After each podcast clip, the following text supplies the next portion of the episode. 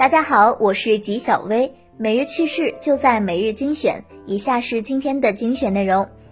引发武汉肺炎的新型冠状病毒，它的传染途径非常广泛，可以通过空气传播，因此各位出门必须要戴口罩，不然后果有些不堪设想。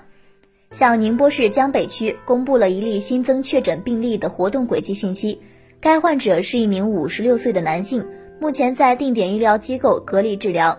警方通过对比公共视频发现，一月二十三日，该男性患者在双东坊菜场买菜时，与路人（目前已知为确诊患者）在同一摊位上有过短暂约十五秒的近距离共同驻留，且二人均未佩戴口罩。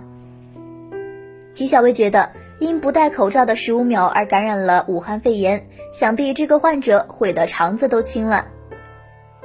鉴于武汉肺炎易传染。幺二三零六正在进行新的系统调整，将考虑推出隔号售票，实现旅客分隔而坐，降低疫情传播的风险。吉小薇认为，虽然隔号售票会导致票更难买，但是它至少保障了旅客的健康。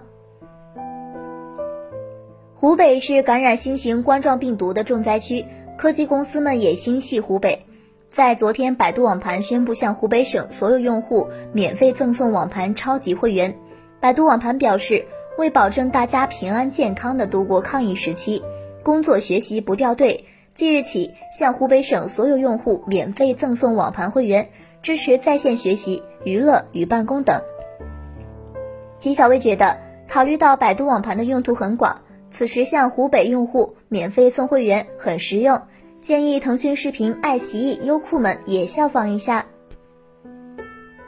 疫情期间，口罩的需求量大增，而作为网购平台，阿里巴巴也严厉打击各种口罩商家的违规行为。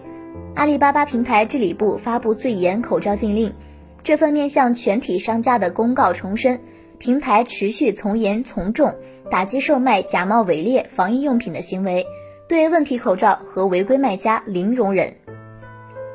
纪小薇觉得，这得给阿里巴巴点赞才行。他的严打免除了很多人被感染的可能性。由于武汉肺炎疫情的影响，使得不少上班族选择在家网上办公，让一些办公软件大出风头。二月五日，阿里旗下移动办公应用钉钉首次超过微信，跃居苹果 App Store 排行榜第一。据悉，这也是办公类应用在苹果手机端市场首次登顶。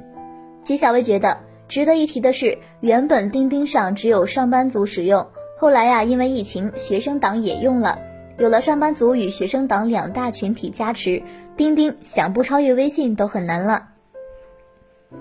以上就是今天的全部内容，也欢迎各位听众的投稿，我们下期再见。